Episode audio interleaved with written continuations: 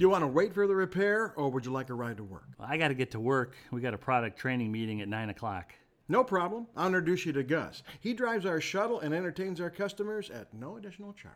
That sounds interesting. You bet. Gus is a blast. You're going to love him.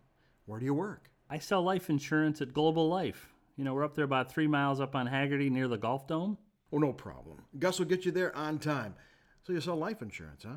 How long you been doing that? 10 years this August. You know, if you leave me a half dozen cards, business cards, I'll share them with some friends who might have a need for your services. Hey, I can do that right now. That's what's known as co branding with your customer.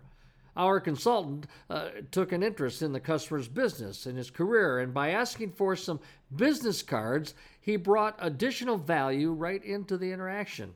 And once he gets the customer's card, he might take the opportunity to write his name on the back of each card so that as his friends introduce themselves, they remember to reference him as the person making the referral.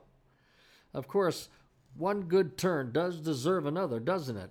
And when his customer comes back to pick up his vehicle and has been satisfied that the work was done correctly and the charges are in line with the estimate, it will be a perfect time to share a few of his own business cards with his customer.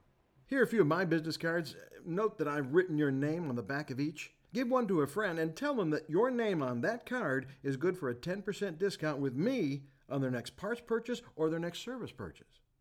Then, the next time I see you, you'll get the same treatment. Now we're cooking. You know, a referral is the best measure of your exceptional service. The simple customer co branding strategy can really help you grow an amazingly loyal customer base. I mean, give it a try.